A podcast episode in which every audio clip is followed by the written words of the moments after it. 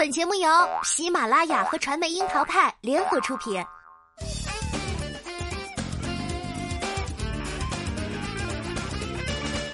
樱桃砍八卦，八卦也要正能量。Hello，大家好，我是小樱桃钓儿。乘风破浪的姐姐所向披靡，三十加的女明星们各有风姿的一面，让人感慨女性的美不拘泥于少女感。而另一方面呢，也感慨中年女星们危机感深重，个个都是尤为自律。从伊能静舔烧烤签儿，到金莎带着秤吃饭，时刻计算着卡路里。为了保持自己的竞争力，逐渐进入成熟期的女明星们，个个都是狠角色。如果说宁静、钟丽缇等姐姐是中年女明星生活的 A 面，她们状态姣好，沐浴爱河。那么，惠英红在《怪你过分美丽》中饰演的中年影后阮丽华，则是人生残酷的 B 面，破产、婚变到无戏可接，她只能捂着嘴在厕所泪奔。关于中年女星的不易，说过的女明星有很多。海清就曾在电影节上感慨，能够接触到的好剧本并不多，希望更多的导演能够放下年龄的制约，给他们更多机会。姚晨也曾经对着镜头感慨，遭遇中年危机，面对家庭和事业如何平衡，有点头疼。因为乘风破浪的姐姐，三十加的女明星们再度成为焦点。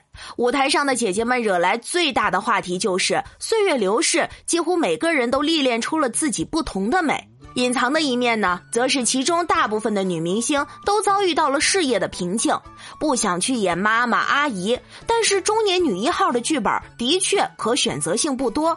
贵为冰雪微甜这个神奇组合的成员，丝毫不缺资源的白冰，在经历婚姻生子后，工作量锐减。离婚后独自带着孩子的她，也感慨生活辛苦，要学会对自己好一点，不得不学会独自坚强。风光无限的青春之后，成熟阶段更像是明星的修罗场，在汹涌之中是沉沦还是突围，考验的是一个艺人除开运气，还有心智。能否调整心态，面对后浪冲击，把经验和持续的职业新鲜感混合，才是利器。近期一直在追的《怪你过分美丽》当中也有答案。戏里尔虞我诈的经纪人，作死的流量小花，都太令人有代入感了。而第二最喜欢的呢，则是戏份并不多的阮丽华。早已看过人生起伏的惠英红，演出了深刻。从小浪荡街头，为了在娱乐圈生存下来，几乎所有工种都尝试过的惠英红，直到即将六十岁才开始人生的高能。她的确是逆转影视圈执念少女感的传奇女演员。戏里的阮丽华更像是她曾见过的许多演员，头顶影后光环，嫁作商人妇，看起来过上少奶奶的生活。然而婚姻比起娱乐圈更加汹涌，不经意被枕边人出卖，多年积蓄被席卷而空。女明星只能强撑局面，不能露怯，也要积极努力的补齐漏洞，保障自己和孩子生活与体面。这样的故事在许多女明星身上都能够找到影迹，而其中有人为了改变环境而更换爱人，也有人努力的把自己做成女强人，填补了另一半挖出的深坑。但是不变的是，因为站在名利场里，体面是他们最终的保护色，内心再焦虑也不能抹杀脸上的骄傲。女明星的中年复出总是被贴上各种标签，显得天后降临、花路铺开。只是大数据时代，他们打不过流量小花也是不争的事实。所以阮丽华的复出也很坎坷。曾经帮助过的后辈导演直言，她的时代已经过去，最多只能留出一个妈妈的角色。秦岚饰演的莫向晚和高以翔饰演的漠北提议她求助多年迷弟解围，让多方以请她代言的方式抵偿债务。可是对方即便再铁杆忠心，也会对心中女神的商业价值打上一个问号，并且开诚布公的当面讲出来，她不值这个价。伪装的骄傲被撕碎，惠英红饰演的阮丽华只能借去洗手间的机会默默洒泪。现实总是比想象骨感了许多。名利场里彼此都有毫无真诚的客气，可是要谈到商机，就立刻露出在商言商的锱铢必较。阿朵之前也说，在风华正茂时，最害怕大家看不到自己的努力与才华，于是她撕掉了喷火女郎的形象，回到乡野。五年后重新复出时，却发现没有多少舞台愿意给她展示自己的作品。简单一句话，不仅仅是一个女明星对于年龄的恐惧，还有一个普通女性对于将被职场抛弃的慌张。中年女明星们的乘风破浪，要比综艺里残酷的多了。乘风破浪的姐姐最动人的一点，绝非成熟的女明星娇艳明媚，而是她们愿意揉碎光环，重新出发。简单点来说吧，就是扯下面子重新来过。要说女明星们没有一点偶像包袱，那是假的。宁静被要求自我介绍时，就会笑着怼。如果她还需要自我介绍，那这几十年都白干了。曾被英皇当成宝贝的郑希怡，也耿直地说不想被不知道是谁的老师来点评自己。中年女星们的风从何处来呢？其实必须要说不破不立。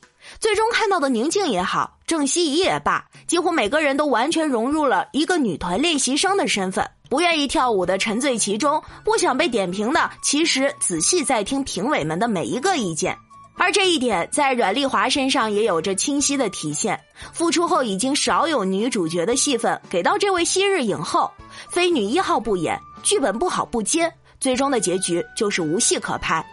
秦岚饰演的莫向晚的确是一个很出色的经纪人，揣摩艺人心思，也懂得看市场运作。他逼着阮丽华接拍一个女配角，从影后变绿叶，阮丽华气得摔剧本、放狠话、眼角含泪，并非不信任经纪人，而是接纳不了自己内心的落差。最终，他还是默默捡起了本子，才逐渐懂得其中的奥妙。也因为这次做配角捧回了奖杯，阮丽华的演技让导演、制片人都叫好，也因此有了更多的戏约。机会稀缺时，苍蝇腿儿也是肉。有了走下去的契机，才会让更多人看到你。娱乐圈或者是任何职场的生存法则面前，太多功成名就的艺人很难做到切换自如。其实职场中也是如此啦。多年努力的经验都成了骄傲的资本，却殊不知后浪与前浪都是同场赛跑，公平竞争。一声前辈的称呼里，并非全是尊重，还有暗暗的较劲儿。心态切换的好，不一定绝对成功，但一成不变，就只能面对淘汰，扑腾着才有可能闯出升天。秦岚何尝又不是其中的成功案例呢？曾经一路都是大女主的她，在与前男友陆川分手，遭遇事业低潮。从大荧幕折回荧屏，但几部作品都反响甚微，风头完全不敌后来崛起的流量小花们。如果不是她调整心态，出演非一番女主的复查《白月光》，只怕也很难在昔日闺蜜们忙着结婚、生娃、离婚时，在事业上拓出一条新路。放眼看，如今三十五岁以上的女演员危机感深重，而秦岚却闯出了一条属于自己的能柔美也能干练的轻熟女主角戏路。阮丽华这个角色其实也有惠英红的部分人生缩影。从玉女出道的惠英红，应承电影市场变化做打女，然而巅峰事业到了三十多岁时，一度少有剧本再找上门。面对一些妈妈大姐的角色，惠英红无法接受，选择淡出影坛，转做美容业。可是跨行如隔山，她接连遭遇感情失败和生意失败，因此患上抑郁症，甚至寻过短见。而幸运的是，获救后的惠英红开始醒悟，选择进修表演，同时尝试着从小配角做起，从《倚天屠龙记》里的灭绝师太到《幸运是我》里的分姨，不起眼的配角都被惠英红演出了自己独有的味道。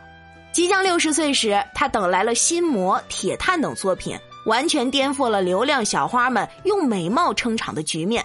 之所以情迷阮丽华，是因为这个角色鲜活的可以看到许多中年女星光环外的缩影，她们的风光背后夹缝里倔强的等风来，同时又凭借坚韧而突围。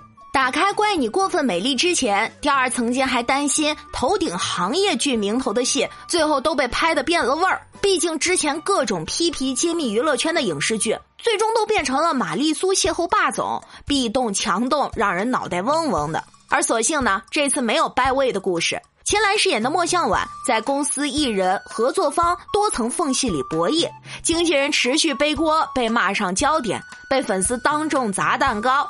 为安抚粉圈指责而无奈辞职，可他一手培养的流量小花却视而不见。流量小花林香看起来喜怒无常，演技平平，不过是自带恋爱脑的小女孩，遭遇男友欺骗，又遭遇粉丝的裹挟，家庭施压，以及尬戏、抠图、经纪公司的冷漠等等，最终崩断自己人生的琴弦。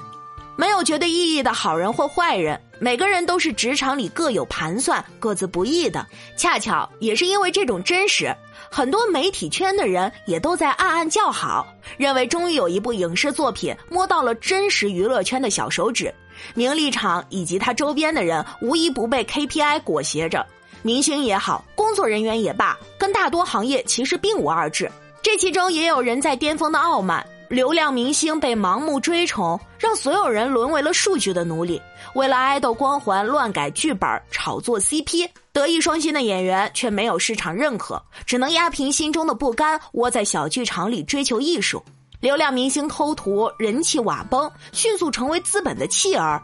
人人好脸相陪的大经纪人离开当红艺人，笑脸就变成了冷漠。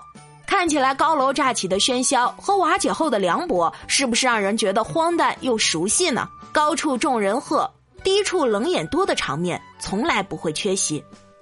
浮华喧嚣是娱乐圈的 A 面，孤独落寞则是隐藏的 B 面，而这些体现在每个个体当中。